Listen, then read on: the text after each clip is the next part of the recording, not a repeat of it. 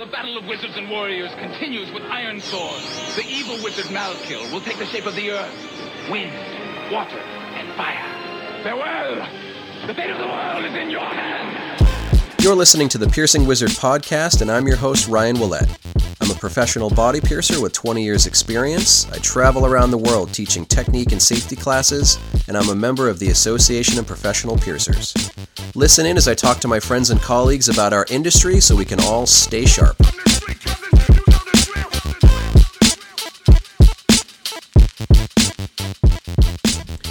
Hi, everybody. Welcome to the show. Uh, this week is going to be kind of a special episode. Uh, uh, as I'm recording this, it's Mother's Day in the US, and uh, I thought it would be nice to talk to my mom, Kathy, about uh, body piercing, you know, and we talk a lot about really my entire career arc, you know, from memories that she had when, when I was 10 and you know, I first got my earlobe pierced all the way up in, until now. And um, you know, she was always really supportive of me. You know, I, I, I can't thank her enough. You know, her and my dad, uh, you know, really gave me the, the foundation I needed to to succeed in life. You know, and I, am really appreciative of that. So uh, I just wanted to talk to my mom and uh, you know, just kind of share some stories. Some of them were kind of embarrassing. Um, I realized after listening to it that I was a little bit too honest and maybe gave a, a little bit uh, too much detail and too many names to some stories that are, are better left um, for you know the personal kind of circle. So uh, I did a, a, couple of edits on the show, a little like um, Morty's Mind Blowers, and there might be some kind of weird jump cuts in it. And uh, please realize that it was just because I, I, felt like I was sharing a little bit too much personal information. So uh, also, please keep in mind that I'm talking a lot about piercing myself as like a child. You know, it, between the ages of like 12 and like 16. You know, so we're talking like the early to mid 90s. Um, I was not a professional. I said a lot of things. Uh, just honestly, you know, the stuff that I was doing, you know, when I was a teenager. Um, please don't try that. You know, maybe I could make a, an excuse for myself back in the 90s when you know there there wasn't a piercing shop in you know in every city uh, offering stuff you know and tattoo shops weren't weren't, weren't even piercing you know like where was I going to learn you know so you know, I, I'll make some excuses for myself, um, but you know, I did a lot of irresponsible and reckless stuff. You know, I, I you know, uh, just it was an unreasonable risk. Uh, I shouldn't have done it, you know, and I, I was working on other people, you know, so um, you know, I I did start to learn, you know, through my later teens, and you know, I got into you know professional mentality and and working safer, you know, and and went wherever I went with it. But you know, keep in mind that a lot of this stuff, just like uh, you know, with Elayne Angel's book and Jim Ward's book, you know, you have to talk honestly about how you got into this stuff, you know, and, and this is like a, a historic document. This is not a how to.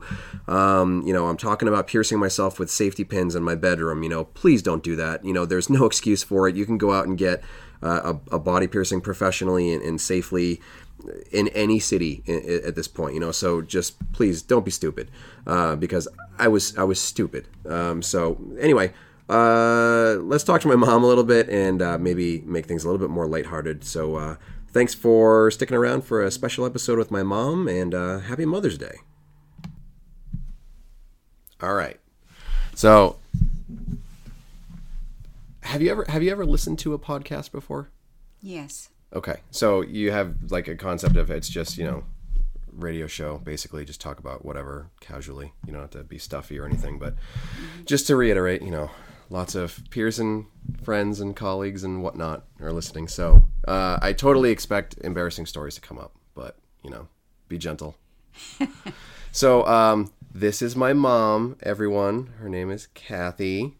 And Hello. Today's Mother's Day, and uh, so this is this is kind of awkward. This is kind of a weird thing to start off because like normally like when I I do these all the time and like I'm totally fine using like a professional voice like my teacher voice my like work voice but it's like I never use that talking to you so it's like really this feels weird.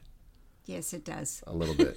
yeah. So, how about we just pretend like you're at work and I'm at work and we're just talking about stuff. Yeah. But, okay. Okay. All right. So, it's Mother's Day and uh, I, you know, I just wanted to be corny first and and show some appreciation because uh, I, I talked about it a couple of minutes ago. I recorded like a little intro thing before you got here, just saying that uh, you've always been like really supportive of me through my piercing career, and I'm sure it wasn't super easy for you at first before it was a career when I was just like a moody teenager.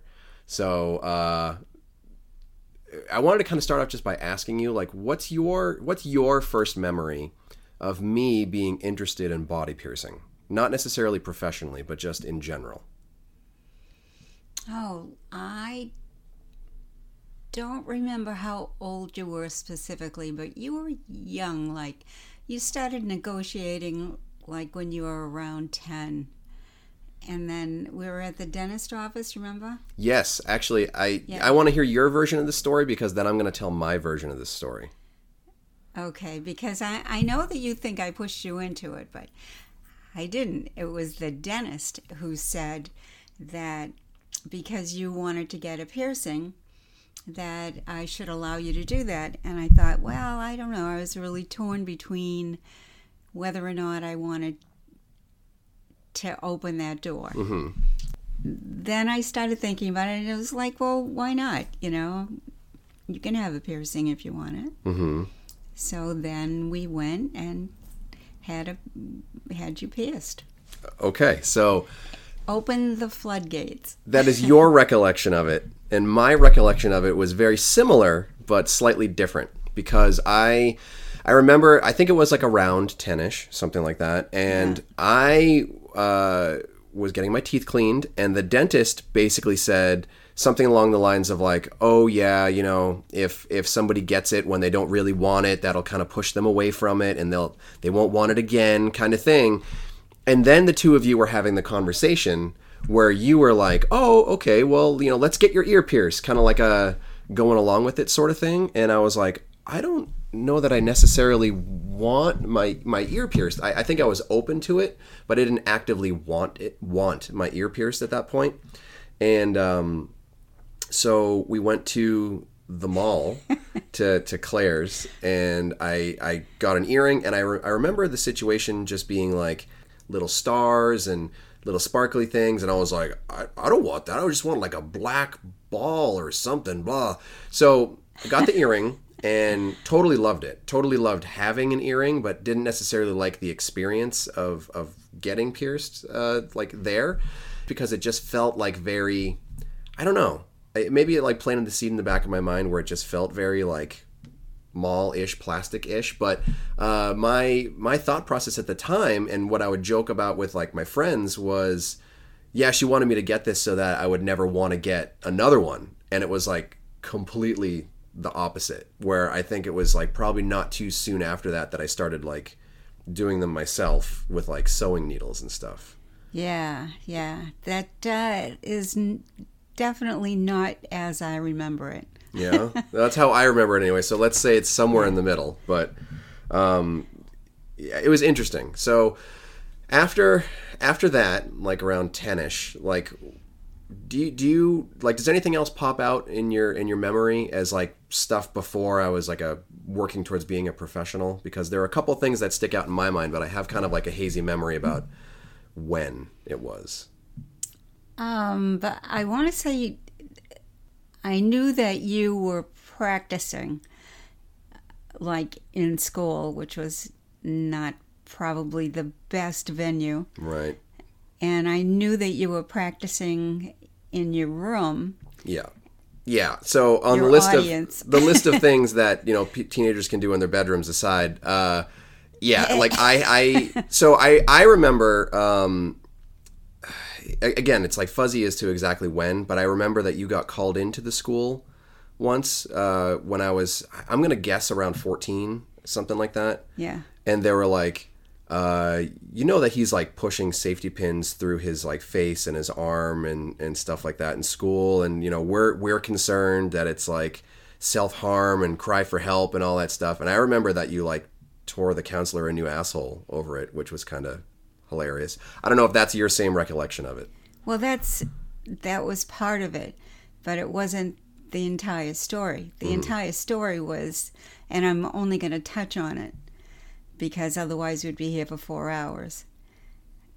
Um, I was not just called into the school because you were trying to pierce your arm in class, but you freaked out a girl um, completely. And you had on your notebook all these Marilyn Manson lyrics and stuff. and that was a thing that prompted that whole hullabaloo was, you know, he's going to be a serial killer. He's going to, oh my God, this is only the top of it. You know, you were wearing your eye makeup and your, your black fingernail polish and you went totally goth. And it scared the crap out of everybody. and it was like, calm down. You know, um, I never saw it as threatening. Other people did, so I was in there going to battle. Yeah. Almost, I basically every week. Not every week, but th- there was No. there was a patch. No, it was just about every week. you had no idea Well. Mm-hmm. how often I was at the school. Even when you were on holiday, I was in talking to the principal Mm-hmm. because I was not going to allow them to do that to you. which I appreciate because I'm I'm sure people's parents could easily go the other way and be like, "What's wrong with you? Let's ship you off to military school or whatever." Well, that was a thought. Thanks. so, uh, yeah, and um, you know, there was that that era, you know, where uh, I I was aware of body piercing. You know, I, I I would see it in like magazines or I would see like the the tribal version of it in like National Geographic or something like that. But there wasn't there wasn't a lot of exposure to it because you know where we live, New England wasn't really like a hotbed of, of activity for that kind of stuff. You know, so there weren't really studios offering a lot of piercing and, and there weren't really a lot of other people around that had stuff you know people that i could talk to. So it was like i would go to you know when you when you were working on the weekends and i would go to the mall i would go to barnes and noble and i would like flip through the tattoo magazines and uh, you know tattoo savage and all that stuff and i would see body piercing in there and i'd be like oh my god that's so cool you know i, I want it and then i would go home and i would try to like do some of this stuff on myself and some of it moderately successful and some of it like really not successful at all. And um, then when i was i think it was 16 you know maybe it, it had to have been at least 16 because I, I had my car at that point. point. And do you remember my friend john? Mm-hmm. okay so did you say it in a grumbly sort of way? But uh, so uh, my friend john was uh, in high school and he was like oh yeah i'm really excited. I'm gonna after school i'm gonna go and get my nipples pierced by this friend of mine. And i was like cool i'll go with you and i'll get it done too. Why not? I'm 16 uh, and so we went to uh, we went to the, the head shop up here and that's that was the only place where you could buy piercing needles. Bought that went to his friend and and got our nipples pierced and i think that was like the major page for me you know because it was like okay th- there are other people out there that are into this. There are other people that can do these things for me that i can't do myself uh, yet. And um, just kind of went with it, you know. So I got my nipples pierced, and you know, it not a great situation, uh, you know, not in the realm of clean or professional or anything like that, but it was kind of like a you know open the door sort of thing. And then I got like you know maybe two or three other things from that person. And uh, one thing that jumps out at me is we used to always go to like York Beach on in, in the summers, and uh, I had gotten my septum pierced and I was wearing a retainer flipped up for like a couple of months or something like that. And then uh, I was walking around at the beach and I was like, oh, I got to be cool and flip down my septum retainer. And I forgot to flip it back up when I was meeting you for food or, or something. And you just stared at it and you started chewing me out like on the sidewalk at the beach, being like, what is that in your nose? And I was like, oh, right, yeah. Well, that's basically right, but that's you're not remembering you're not remembering it correctly. You were actually outside the amusement place where you could play video games and Yeah. stuff. And you and Ben were on the platform that you would walk up to. Uh-huh.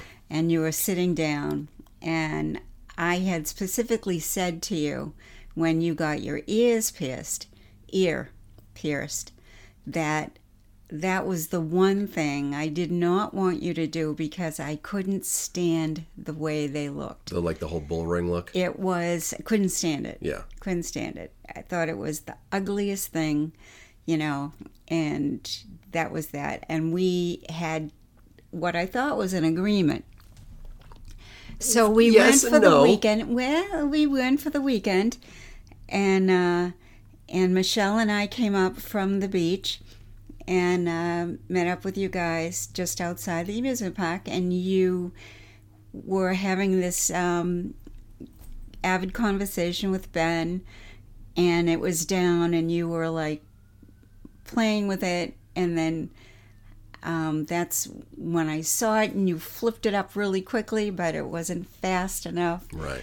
And yeah, I was more than just a little pissed off about it. But to be fair, Uh. I did have the foresight to wear a retainer in it around you for a while, so at least I tried a little bit. Uh huh. So, but yes. So, so there was that. And then I'd probably say uh, through the year that I was 16, which, you know, would have been like 1996. And you were Uh, younger than that.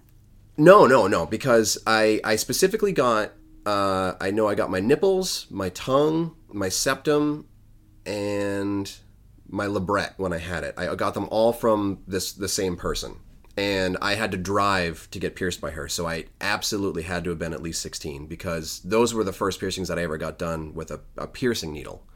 So. The, the time you might remember it as being a little bit fuzzy, but it, it would have had to have been around that time because I, I didn't have access to, to her to do those piercings until that time. So 16 ish. Um, and then through that through that year, you know, uh, that's when I was like, you know, like you said, super Marilyn Manson goth, and I would go to like concerts, and then I would start seeing, I'd meet other friends, and they had piercings, and it was like, oh, cool, I want to get this now, and I want to get that now, and bleh. and uh, at the time. Like body piercing was like really spiking in popularity as far as like a subculture in the in the U.S. You know, so there was a lot more to see. You could, you know, you could get the magazines, but then in the back of the magazines, you could order videos that was like, you know, all talking about piercing and showing off techniques and, you know, recaps from a tattoo convention where they were doing awful body piercings, you know. So there was all that. Uh, I, I was getting more access to that stuff, and then, um, you know, I, I would have more and more piercings, and then my friends, you know, people at school or friends of friends would be like, "Oh, that's cool. I kind of want to get that." And so I started thinking like, well, you know, at this point, I, I'm already piercing myself. I'm, I'm already finding places to get piercing needles and, and piercing jewelry. You know, you could order it out of a back of a magazine at that point. And so I was like, well, you know, I guess I could I could do your piercing, Ugh, you know. And so around the time that I hit 17ish, you know, I started piercing friends of friends, and it was it was bad, you know. And it was it was one of those things where if you look back on it as like a kids being kids kind of thing, it's not so bad. But if I look back at at it with my like professional piercer glasses on, it's like, oh my god, I'm just glad I didn't do something really stupid, you know. but um, you know, I would I would go to a friend's house and like pierce them in their bedroom, or they would come over our house and I would pierce them in the bathroom or something like that, you know. And then it got to a point where I started getting exposed to professional piercing, uh, you know, through whatever media, and I started realizing like, okay, people can make this serious and like they can they can make it more safe and they can make it better and and all these different things and. Uh, you know, I started realizing like you know you have to have a sterilizer, you have to have a setup or whatever, and you know, and we had that spare bedroom in the house that you let me basically kind of turn into like a little studio thing, kind of. And then I, I don't remember exactly the age, but I'm I'm pretty sure it was for my 18th birthday that you and my dad bought an, bought me an autoclave. Do you remember around the time that that was? Remember that big stainless steel pressure cooking looking thing? I bought. I gave you a pressure cooker. You gave me a pressure cooker, but I realized pretty that you soon. burnt the the bottom of the of the bathtub, the yellow bathtub with it. Yeah, but that was an ugly bathtub anyway. Yeah, well, you know, Well, yes, but it really helps sell the house. sure. Uh, uh, you know, I realized really quickly that a pressure cooker couldn't do it because it, it couldn't hit a consistent temperature. You know, so I would I would I was using that for like myself for a while. Uh, in one of those like, well, it's better than nothing kind of thing, and then I kind of realized that it's like, well, it's it's not, it's barely better than nothing. So uh, I, I talked you guys into getting me the autoclave for my birthday, and that was like a, a big deal. You know, when I look back on it, it was like not a great autoclave, but it was like the most affordable one at the time, and it was something. You know, so then it turned into like, okay, I can I can get tools, I can do this, I can do that, and uh, so there's there's this company called Gauntlet. I don't know if you've ever like heard the the, you know, the term. So at the time, they're you know they're they're out of business now, defunct, you know, and it's it's more of like a uh, a recognizable brand name at this point, but they're not in operation. But at the time, they were still doing classes, and you could do classes on the West Coast and classes on the East Coast, and the class on the East Coast was in New York, and I remember it off the top of my head, it was like somewhere around five hundred bucks or or something like that which in the 90s was a lot more money than 500 bucks is now and i i uh, i got hired quote unquote at a friend's party in boston because they were like oh yeah we're gonna have a party all night i'm gonna have a dj and i'm gonna have this and i'm gonna have that and i want you to come and be a be the piercer at it and i was like sure i'm 18 that sounds like a great idea I remember that. yeah. And I went and I, I pierced people in a spare bedroom like all night. And uh, I, I felt like, you know, king shit a turd mountain kind of thing, you know, and I, I made 500 bucks. And I was like, oh my God, I have enough money to afford to go to the gauntlet seminar and I can be a real body piercer now. And, and then instead of that, I, I just bought like a bunch of my own stuff and I was just like, nah, I can just figure it out. Eh, How hard can it be? You know, and I just bought more jewelry and I bought more needles and, and all that stuff. Um, So, what was it like? And, and uh, you know, if there ever was a crime or a statute of limitations, it's thankfully long since passed. But what was it like to you to have like a bunch of like my teenage friends coming over on Sundays and me piercing them? Did you feel like that was like this is a terrible idea, uh, or was it like a he's just expressing himself with his friends, or like how did you read that? It was it was neither one of those. It was that I wasn't sure what direction you were going in, but I trusted you enough to know that you knew what you were doing. I did not, but I had a I had a guess. I had when I used to get home from work and you'd you'd call for me up in your room and you'd say, "Mom, come on up for a second. I want to show you something." And for me, it was like, "Oh, no." so walking up the stairs was like, you know, the pit of death. And I'd get up there and and uh, you. And do you remember swallowing fire? Oh yeah. Oh yeah, that Well, was. well, let me let me let me back it up a little bit, and I'll explain why. And it's totally related to body piercing. So, Uh-huh. uh, this this book came out from uh, there was a circus sideshow, Yes, I know all about that. the Jim Rose Circus sideshow. Yeah. yeah. and at so at the time, you know, they did a, a bunch of different acts, but in in the Jim Rose Circus sideshow, there was this guy named the Enigma. Who was all tattooed like blue puzzle pieces, and there was this other guy named Mr. Lifto, and I was so fascinated by it. Like there were a couple of books that really like did me in. Like there was no going back once I like there was there was that uh, Jim Rose's book, and there was another book called Modern Primitives.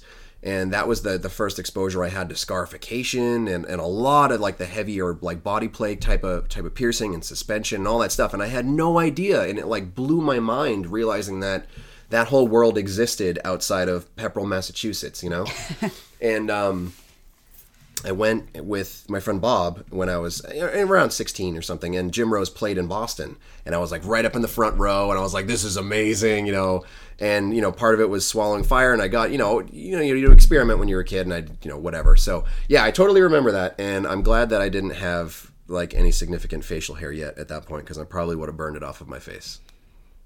well, I got up to the top of the stairs and I, you told me to close my eyes, and then I took. I knew I was in trouble immediately because I never knew. And uh, you said, "Okay, open your eyes," and then you s- blew out all this fire, and I just looked at you and said, "That may be something you want to do outside." Right. Yeah.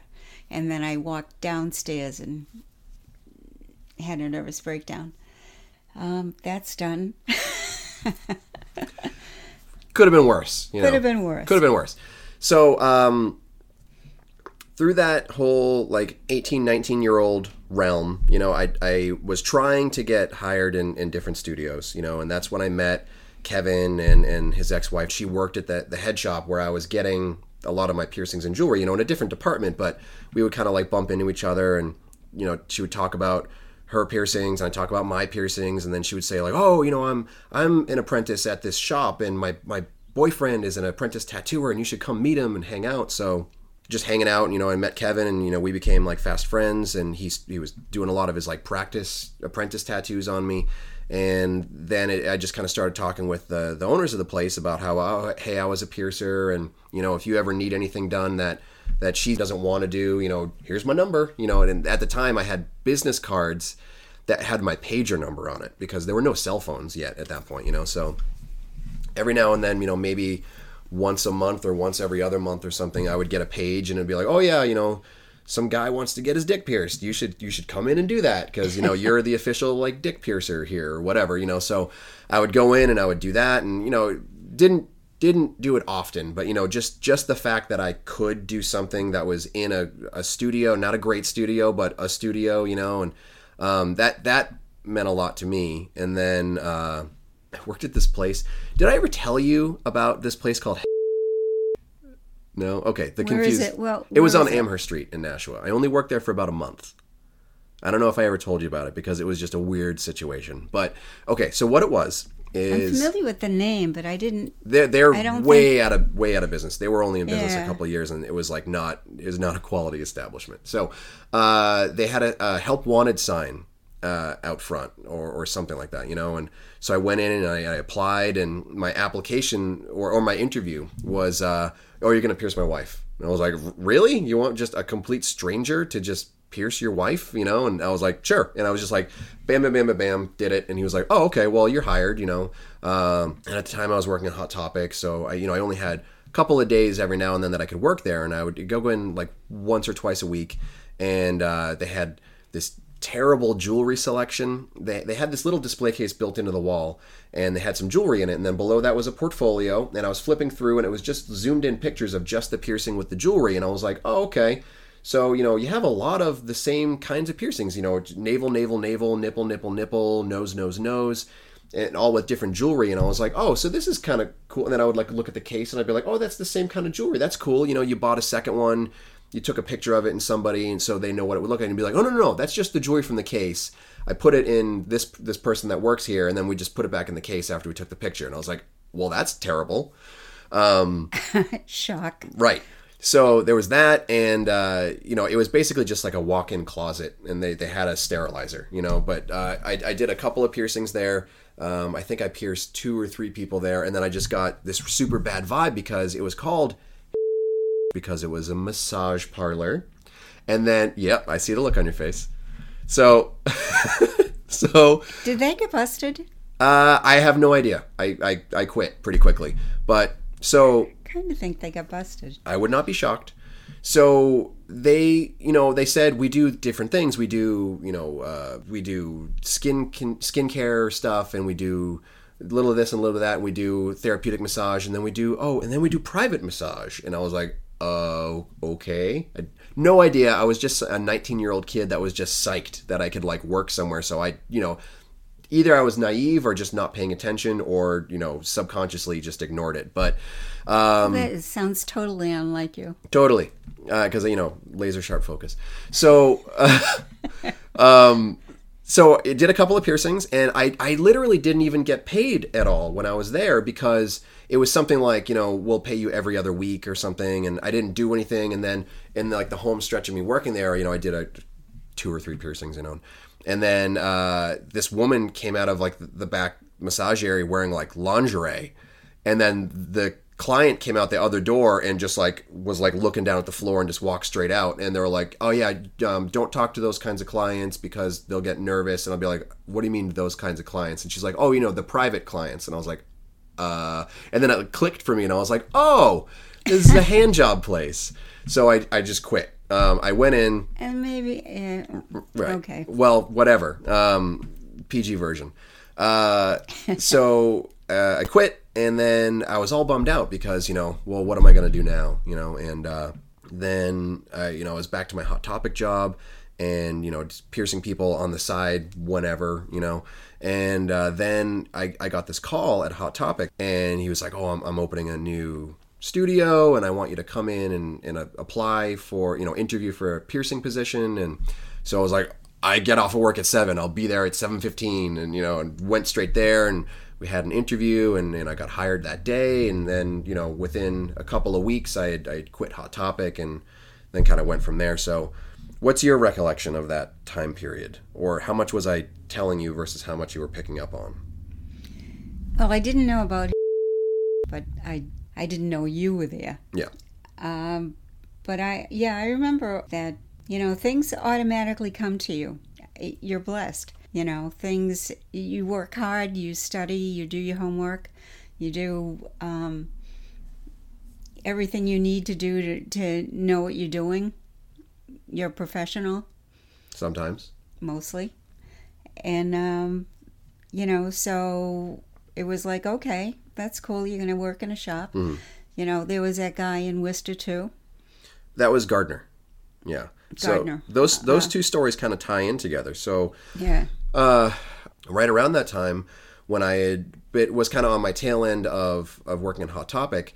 Um, the, this person came in and and, and had uh, all this like weird looking pink jewelry, pinkish jewelry in her in her ear, and I was like, "What is that? That I've never seen anything like that." And she's like, "Oh, this is rose gold," and I was like, "Oh my god, I've never seen rose gold before," you know, and um, Epiphany. Right, and and you know they were looking around at our body jewelry at Hot Topic, and then her her mentor was actually there, and, and we got to talking, and she was like, "Oh, I'm a piercing apprentice, and this is my my mentor Christopher," and I met him, and you know he was like, "Oh, you're a piercer, cool. You should come and come and check out our shop sometime," you know, and and that like blew my mind, really, you know, and um, didn't really get much of a chance to to go out there and, and see the place until you know fast forward six months or a year or whatever it was. And i was working at at the the, the shop and they extended an invitation. They said we're gonna we're gonna do this special anatomy class just for body piercers uh, we're gonna hire a professor from the local college who, who teaches anatomy and they're gonna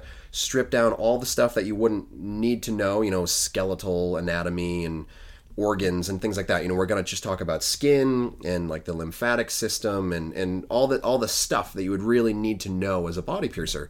And I think it was either two or three nights a week for two or three weeks in a row, something like that. And it was like about three hours per class. And uh, I, I went, and it was like again, you know, like a like another chapter basically, you know, when I could really get the information because what I used to do is I would I bought this copy of Gray's Anatomy at Barnes and Noble and I would go through and I would highlight oh this is the page about tongues and this is the page about nipples and this is the page about cartilage and whatever and I would I would try to glean whatever technical information I could from that, but you, you didn't get much, you know. So I took this class and it was really it was really awesome and really inspiring and their studio was amazing. You know, it was really forward thinking. They had all this stuff that nobody else in the area had, and I had never seen before: surface piercings and gold jewelry and all this cool stuff. And um, took the class, and right at the time during that like three week window, that's when like my entire life changed. And what it was is uh, hadn't been paying the bills at all. He hadn't been paying the rent at all. You know, for whatever reason, he he really wasn't even showing up to tattoo much. He would show up and he would collect the the cut that I was giving him from my piercings every week. And I was thinking like, okay, I'm giving him X amount per month. So we're good, right? You know, like we're to stay in business just off of the strength of the, the piercing, thankfully, you know, if he's not tattooing then our phone got shut off and then our heat got shut off and then the landlord showed up and uh, was was like yeah okay I, have to evict you guys because he hasn't paid rent in three months you know? So all these things were happening and i was having like a meltdown you know? I was like am i gonna have to go back to hot topic? You know I, there are no other studios around here that are that are piercing that i could work at you know? And right at the, right during that time that's when i was taking that class at the shop was called bodmod usa and uh, there was a time before that when we had tried to negotiate uh, for me to work there, you know, and you know, so one of those sayings is like, you know, uh, if you're if if you're good at something, never do it for free, kind of thing, you know. And, and he was negotiating a, a price for me, and I was like, well, you know, I, that's great and all, but I got this commute, and I, I know I've I've already got these skills and and and client base and all that stuff, so I think I'm worth this much and we just we can never find that middle road but when i was doing the classes and i was like oh my god are they are they gonna give me another offer or, or whatever and at that time that's when things were starting to fall apart at the shop. So I was like, oh well, you know, I could I could jump ship and I could work here, you know, and and whatever. But then, you know, I see it as clear as like a fork in the road. I I went into work and then that the landlord came in and said we're evicting you, whatever. And then uh, I paged because we didn't have a phone.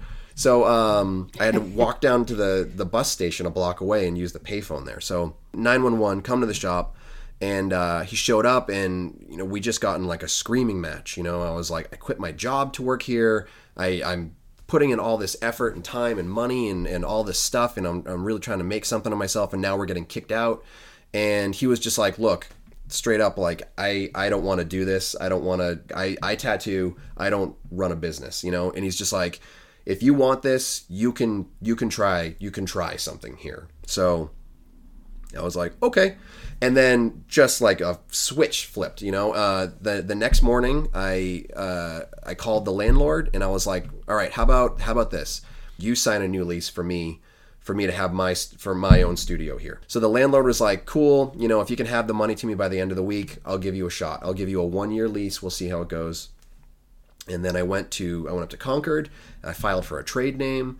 Uh, I went to all the utility places and I switched the utilities over. I did all that stuff in, in one day, and I typed up I typed up a contract. Then you know we got it uh, uh, notarized, and then it was that was it. And then it was it was my shop, and I had Precision Body Arts, you know, and it was just completely insane that it just kind of came out of nowhere. But that was on like I don't know, let's say a Wednesday, and then on like Friday, I was going to take the the final class of that anatomy course at, at BodMod, and I went in there, and it was this moment for the class to be over, and I totally thought that if you know if that hadn't happened, the end of that class would have been like, and now we want to offer you a position here if you want it. But the, instead of that, I had gone to Staples and I had gotten business cards made and all this stuff, and I went in and I was just like I'm the king of the world. I own my own shop now. And I was like, everybody, take a card. Precision Body Arts. Precision Body Arts.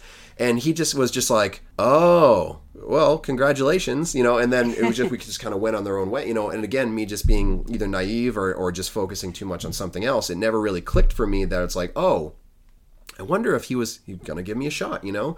Um, that was like you know hit the ground running kind of thing. So, uh, how much of that was I talking to you about at the time? Pretty, much, all, of, it. Yeah. yeah. Yeah. I was really excited about it. I was a little cautious, um, more so because as the mom watching this whole thing play out, but you know everything happens the way it's supposed to. There you go. Yeah. You took it and you brought it up to so many levels. You were gonna, you know, clean it up. You're gonna present a different kind of shop. You're going to have different kind of jewelry. You're going to have more professionals. Kevin came on board. It was uh, it was pretty fascinating to watch. Yeah, it was it was tough. You know, I was really nervous at the time because you know I think I had maybe like three grand in my savings account. You know, and I so I had to pay off the back rent and I had to do this and I had to do that and then. Uh, you know, I had to do what I could with the budget I had, you know, because I I actually found a, a, ledger. I was going through a box of like some sentimental stuff, and I found the ledger for the first year that I was in business, and it was like uh, this piercing. I mean, I, this day I did two piercings, you know, and, and then I was like looking at some of the totals, and it was like week to week I was doing like ten piercings in a week, maybe twenty piercings in a week, you know, and trying to run a business off of that, trying to improve a business off of that trying to do whatever I could with my dad, you know, for like new floor or or whatever, you know, and talking Kevin into to coming over and, and, and tattooing and then growing it from there and everything like that. But it was a huge gamble, and I'm really glad that I, I took the chance, you know, because let, let's say it hadn't gone well, you know, what's the worst case scenario? Would have been out uh, savings from when I worked at Hot Topic, you know, and I could have gone back to doing something else, but like luckily, you know, it it worked out, you know, and then I never had any doubt. I'm sure you never had any doubt because you were always really supportive. You know, like I could always, I could see the look on your face sometimes where you're just like, well, at least it's not something worse, you know? So, you know, I, I appreciate it for you having the understanding of realizing that I, I had no idea who I was for like a long time in my life, you know, and you were really patient while I was trying to figure it out and uh, you know when I finally figured it out, you know everything everything seemed to like you said it, it worked out pretty good. You know I've I've whatever been like granted good fortune and fate, whatever. Um, but I could I could see it so clearly, like all these different decisions I made through my life and through my teenage years, especially in like my early twenties and everything. You know, like if any of those things had changed, you know, if if you had said no, you can't you can't do that in my house. If you had said that, if if uh, you know I I hadn't been working at Hot Topic on that day that Allison and Christopher came in. You know, if I hadn't had the friends I had at the time, if I if I didn't live in the area that I lived in, if I if I didn't get that phone call from Lou, if I didn't know Kevin and Jen, and if I didn't this and that, it's like everything. It's like every single piece of it was the path that set me to where I am now, which is you know board of directors for the APP and traveling the world and, and teaching other people how to pierce. You know, and it's like with a killer shop. With a killer shot. well, yeah, you know, people, no, you know, people who you know respect you and like you, and well, the like part is debatable, but they like they well, respect me at least. Most of them, Yeah. most of them like you. right. But I never had, I had, I never had any doubt. One of your teachers said to me, "Aren't you afraid to go to sleep at night?" with your son with your son because they were absolutely sure that you were going to be a serial killer and i said i don't know what he's going to do i don't know what his future holds for him but i absolutely know with all my heart that it's going to be great and he's on an adventure and i'm there with him every step of the way and you don't screw with my kid and that's that Yeah. He's- that's right. and still, Well, it worked. So it did. thanks. Yeah, I, I, I haven't killed anyone yet. So you know, It's a good thing. when was the first time I pierced you? Was it the was it the the big dermal punch cartilage one? Yeah.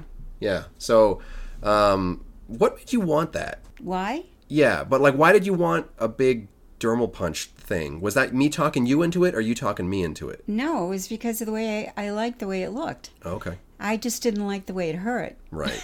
Yeah. And it got infected, so, you know, we had to go gently. I don't think it went. It got infected. In my profession, we call it irritated because you didn't need antibiotics. It was just big and swollen and angry, much Yeah. like your other cartilage piercings that never really heal easily for you. Yeah, but they're okay now. Yeah, they're okay now. Uh, so for the people listening, I uh, And, and he's going to do, for the people listening, he's going to be doing two more for me. am I Yes, where?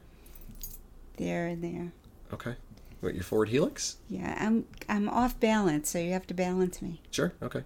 Uh, I custom ordered. I think it's a four gauge, uh, fixed fixed back labret post with like a opal cluster from Anatometal on the front. So she's got good taste too. Um, and then I did your your conch on the other side with a curved cluster, and I did Yep. your nose, and then your helix over here, which just never seems to heal for you. No, it's fine now. Well, it's fine now, but it took like a year to heal. Well, you know, Yeah. Um, I so had the time. yeah. So everything worked out in the end, basically. So Yeah. The only thing I get concerned about is when you get weary. yeah. Uh, so I've I've kind of made, you know, if not a conscious decision, a subconscious decision to kind of sacrifice some of my own Ryan life for my professional Ryan life, you know. And I don't I don't think it's a bad trade off, you know.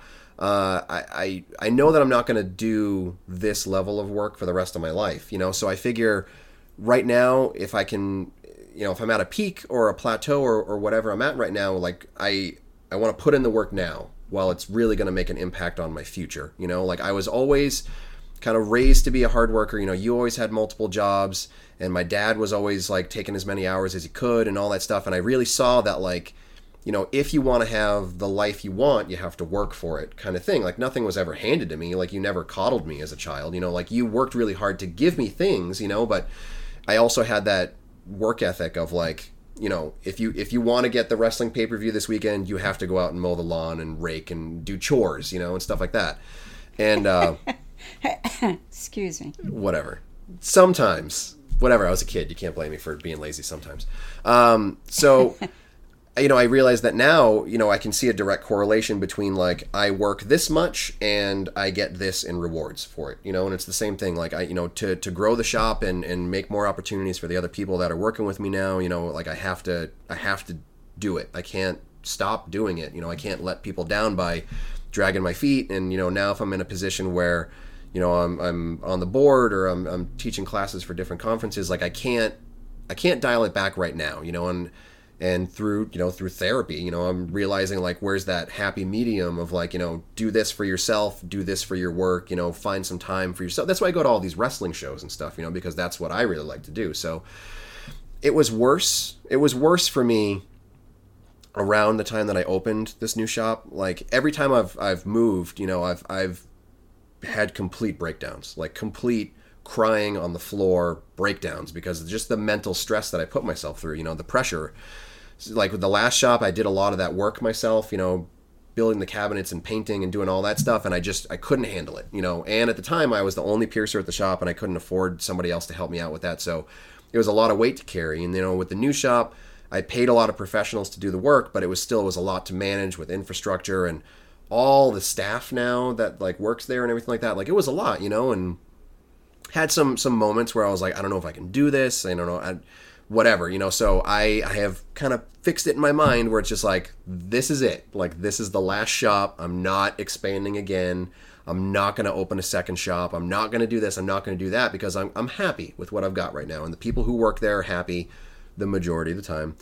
And uh, it's like, it's, it's good, you know. And now I'm, I'm focusing on my home life a little bit more and, you know, taking more personal trips, you know, not a lot of personal trips, but, you know, doing stuff for myself, you know. So it was hard work. It was really hard work, but it all paid off and it was all worth it. So weary, but I'm just a naturally grumpy person anyway. You know, I've always had that kind of disposition of like it's never going to be good enough kind of thing, but I think that's what kind of drives success sometimes. I think if I was like one of those everything was handed to them kind of people, you know, I I wouldn't want to work for it, you know, and and good enough would just be good enough, you know, but it's not. You know, it's like, you know, keep going. Sort of thing. I see that all the time, but I I get concerned that you forget sometimes not purposely, but you have to have a blend where, you know, you got to appreciate the people around you and you have to remember to laugh. If you don't laugh, then other people around you are not going to laugh. And you want people to laugh around you. That's an environment that you want to be in. And that's the environment other people want to be in. You can be as driven as you want to, but if you forget how to laugh and make people feel good about themselves as well as yourself, then all you have is that black wall that you look at. Yeah, that that was a hard lesson, you know, because there have been times where I've been really tough on the people around me, you know, personally and professionally, because I have this maybe it's un, un, un, unreasonable or like unrealistic view on you know perfection. I mean, perfection is unobtainable. I, I understand that, but it's it's always this kind of thing of like uh, I don't want people to see me as Ryan. I want people to see me as body piercer professional kind of thing. You know, so like I, I'm I really like to like police my image basically you know so i've got my friends and i do laugh and i do have fun and you know and I, I do have that but i would say probably more often I'm I have that stern of like, you know, I don't want people to know that I laugh kind of thing. You know, I just want them to see me as like, you know, yeah, he was a really good body piercer. And then they go home, you know, and I go home to my life and then that's where I laugh. You know, I shut the door at home and I, you know, that's where I that's where I laugh. But when it's at work, you know, because you've seen it, and I know that I've been a dick at points, you know, where you you've come in and all you want is a hug and you want to be proud and you want to whatever, and I'm just like, I have to go work, you know, and I, I get it, and you know, I I apologize for that, but you know, no, that's you don't need to apologize for that, and that's not where I'm going with this. I totally understand. I don't want to be in the way. All I want is a hug. I already am proud. I don't need to be more proud. I already am. I think you're the best there is. It's true really. I mean, when you think about it. I am the number one piercer. We're bookends. Named Ryan that lives in Nashua, New Hampshire. That's true. Right. That's very true. Top of the list. Yeah. But I, no matter where I went, I couldn't go anywhere without somebody saying, Oh, Ryan Ouellette. Yeah, I know him. It's like, Oh, okay. That's in Tennessee. They know you in Tennessee. It's like, cut it out. They don't even know me in Tennessee well, you live in Massachusetts, so yeah. I guess I'm doing something right sometimes. You're doing something right all the time, or most of the time. Most of the time. You're doing, yeah. You just have to remember to be human. yeah, that's not my strong suit. Yeah, well, give it a shot. Yeah. Okay. All right. Well, thanks for momming it up with me, mom. I love um, you. I love you. I love you. All right. I think we have to hug now. So, Okay. all right.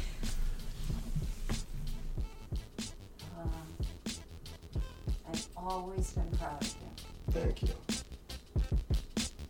All right. even when you're a dick. Thanks. Well, that's the majority of the time, so you know, get used to it. You know.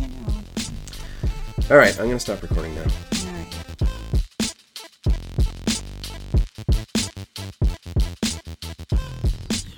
Oh my god, that's gross. I love my mom and she loves me.